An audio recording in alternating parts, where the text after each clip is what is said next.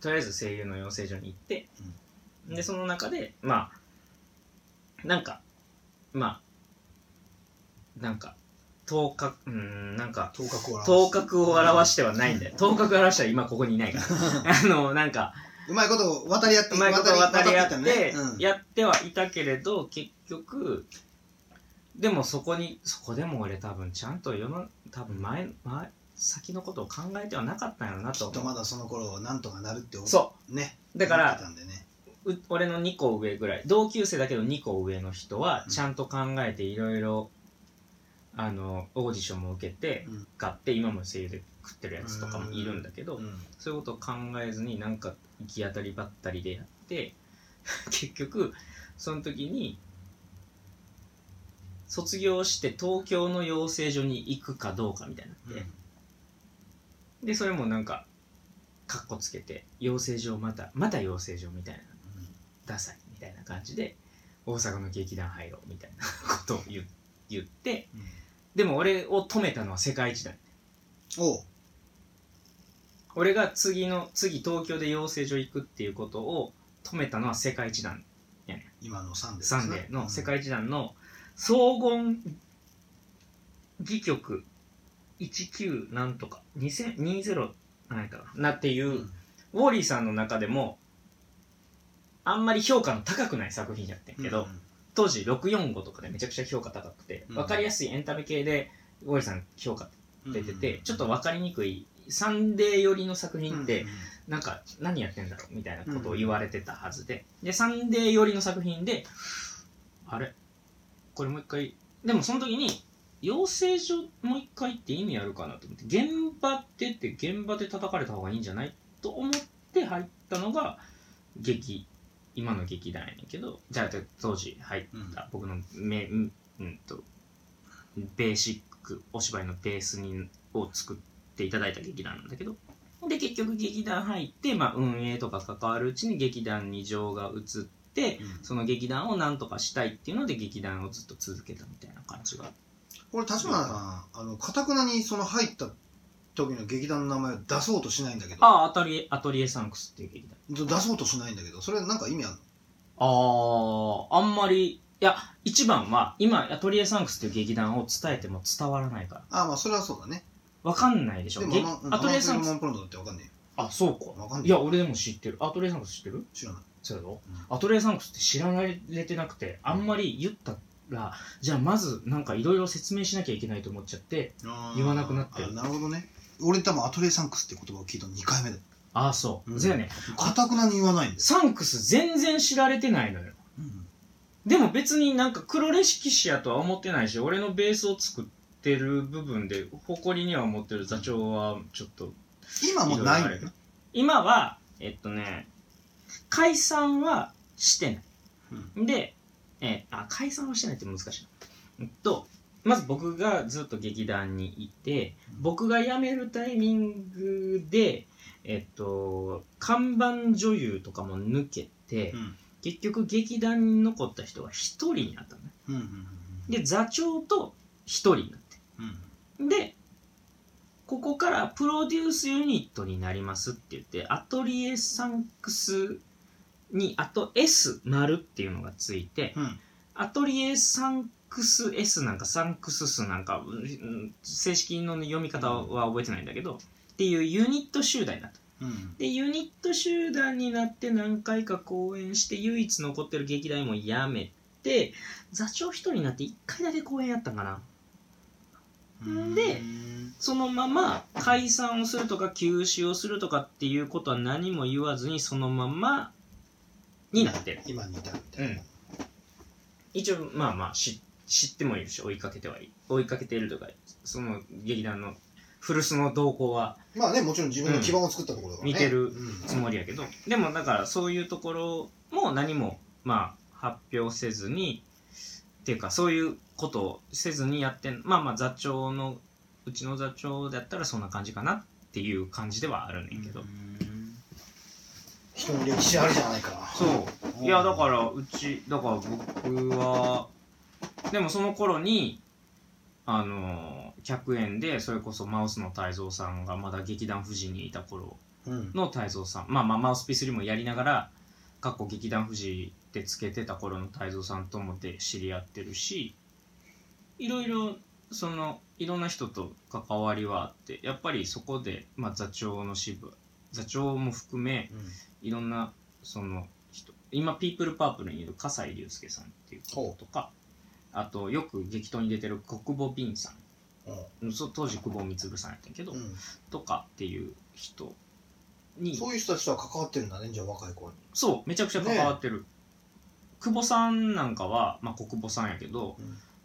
俺よりも僕が出た時点では僕よりも100円なのにレギュラーみたいな感じで毎作品で出ててずっと世話になっていろんなことをあのアドバイスとかもらったりとかしたりしたしそ,、うん、でうちの看板もすごいすごい女優さんやったなと今になって思ったりとかはするのでうん。それそれはそれでよかったんやけどいかんせんうちの座長とか看板とかが横のつながりを作るのがすごく苦手というか作らなかった人なのでそういう意味でいろんなこう客なんて言うんだろう。その業界の中でし知れ渡るみたいなことがなかったなっていう、横のつながりやんか結構。もそうね。結局小劇場も、そうね。そういう意味では横のつながりをすごく作らなかっでも今はだから分かるんだけどね。その今は横のつながりだなっていう。ただ俺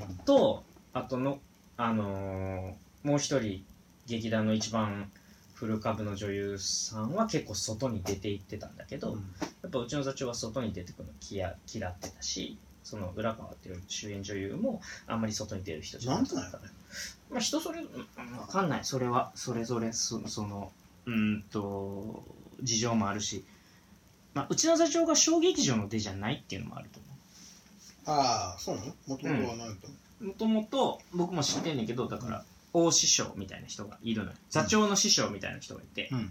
僕はその人ともつながりはあったりいろいろあの作る作品に出させてもらったりするんだけど、その人はだからし全く小劇場とは関係ないところでやってて詩人というか歌つ詩を書いたりもする人で話を聞くとドイツで演劇、えー、と演出家の免許を取ったりしてるとかあとほぼ視力がないほう居酒屋のちょっと暗いところに行ったらほぼ見えないみみたいな人で、うん。今久しぶりにこの間ご一緒させてもらったんやけどもう視力はゼロになったって言っマジか。たうん。それ失は明してるってこと？せうん。先天的なその視力のし弱視的なことで視力がない状態で演出家をやってた人で。網膜角膜症ってやつよね。そうなのかな。網膜円錐症かなだからそういうやつ。よ見えてないんだけど聞い大体耳でどういう言葉を発してるかでもうちょっと口角上げて喋れとかっていう。すげえ！今ちょっとゾワッとした。だからあ演出家ってこういうことなんやって俺はその人その人と付き合って思ったりしてるのよ。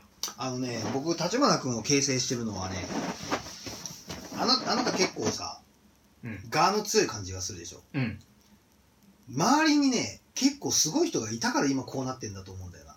あそれはそうだと思う、ね今すごい話を聞いて。あでもねそれはあると思う。俺はこういう人見てきてるぞっていう今自負のなんかがある。今の視力のない演出家の話なんてすげすげえと思うわその人。名前は分からんけど、うん。もうそんな人に触れてたらそりゃちょっと生ぬるいぞおめえらってなるわ。あそうなななっちゃうのよ。うん。なるなる。だから俺は小劇場じゃない世界を結構見てて、小劇場オンリーではない人間だからこそいろんなことを思うみたいなことは当然ある。うんなる。その話俺その話はちょっと今結構やばいやろ。うん。いや俺もこの間話したと思うんだけど、うん。もうあの色盲のうんうんうんね、うん。やつが演出するうんうん。とはまた違うもうそいつは見えてるから、はい。ただ明かりの具合が分かんない。うんうんだからそいつは明かりを使わない。明かりを使わない。明かり使うんだけど白とああ黒しか使わない、うんでもめちゃくちゃ面白いねそれが、そういう感性の俺後輩やしねそいつ、うんうん。そういう感性のなんかもう最たるものじゃない？目が見えないものなんて。声聞いただけで口角上げろとかさ、できへんで絶いや対できひん普通は。だからそそれをずーっとその世界で生きてるからこそうん。耳の情報が発達してるというか耳からベートーベンみたいなもんでね。そうそういうことやね。うん。だなんかそういう人たちをそういう世界で意外い意外とというかまあそれは師匠のご一緒やけどだからし、結構そう多分うちの師匠もそういう世界のひそういうところの劇団でやってきたからあえてその小劇場っていうものと付き合うことがなんか俺と一緒やと思うね。うんなんかああうんなるほ小どね。劇場と付き合合ってて、あ、小劇場、この、この小、この、うん、言い方悪いけど、このレベルというか、この世界でやってる小劇場と付き合う必要はないって思ってたん。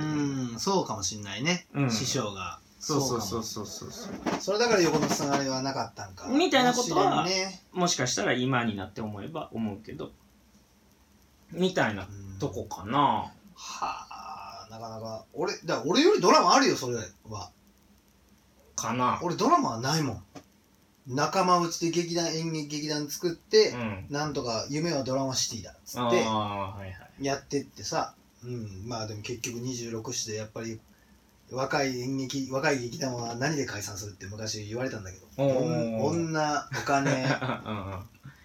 女かお金で年買え女かお金みたいな、齢うん、お金は30までに。うん。までに解散する劇団は大概そうだっつって俺まあ俺うちはお金だったわけだけどお金は別になんなんともなかったけどさ。ん？ん？じゃじゃ女は別になんもなかったんだけど、うんお金がもう結局繋がらなくて解散するわけ、うんで当時はかえ当時はなんかかっこつけて解散じゃありません。買いたいうちの代表が言ってたんだけどまあ結局まあね。もう一回集まることはないだろうし、うんうん。だからそのうん。だからん？何の話？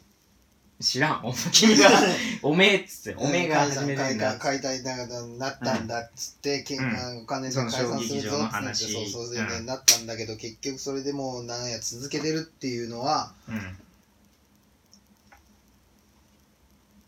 なんだって話だな。えちょっと待って。突然話、本当に？前もだぞ。前のやつも、俺はもう一度タメ君と話をしたいっていう話をうんツイートをしたけど、うん。今何やったかなってもう酔った感じやから覚えてないけど、さっき。なんや、コンプライアンスとかの話でう、ん。前回も、どっそうそうその話でだからドラマがある話だ。さっきのうん。話さっきドラマがある。わ覚えてる覚えてるうちに言うぞ。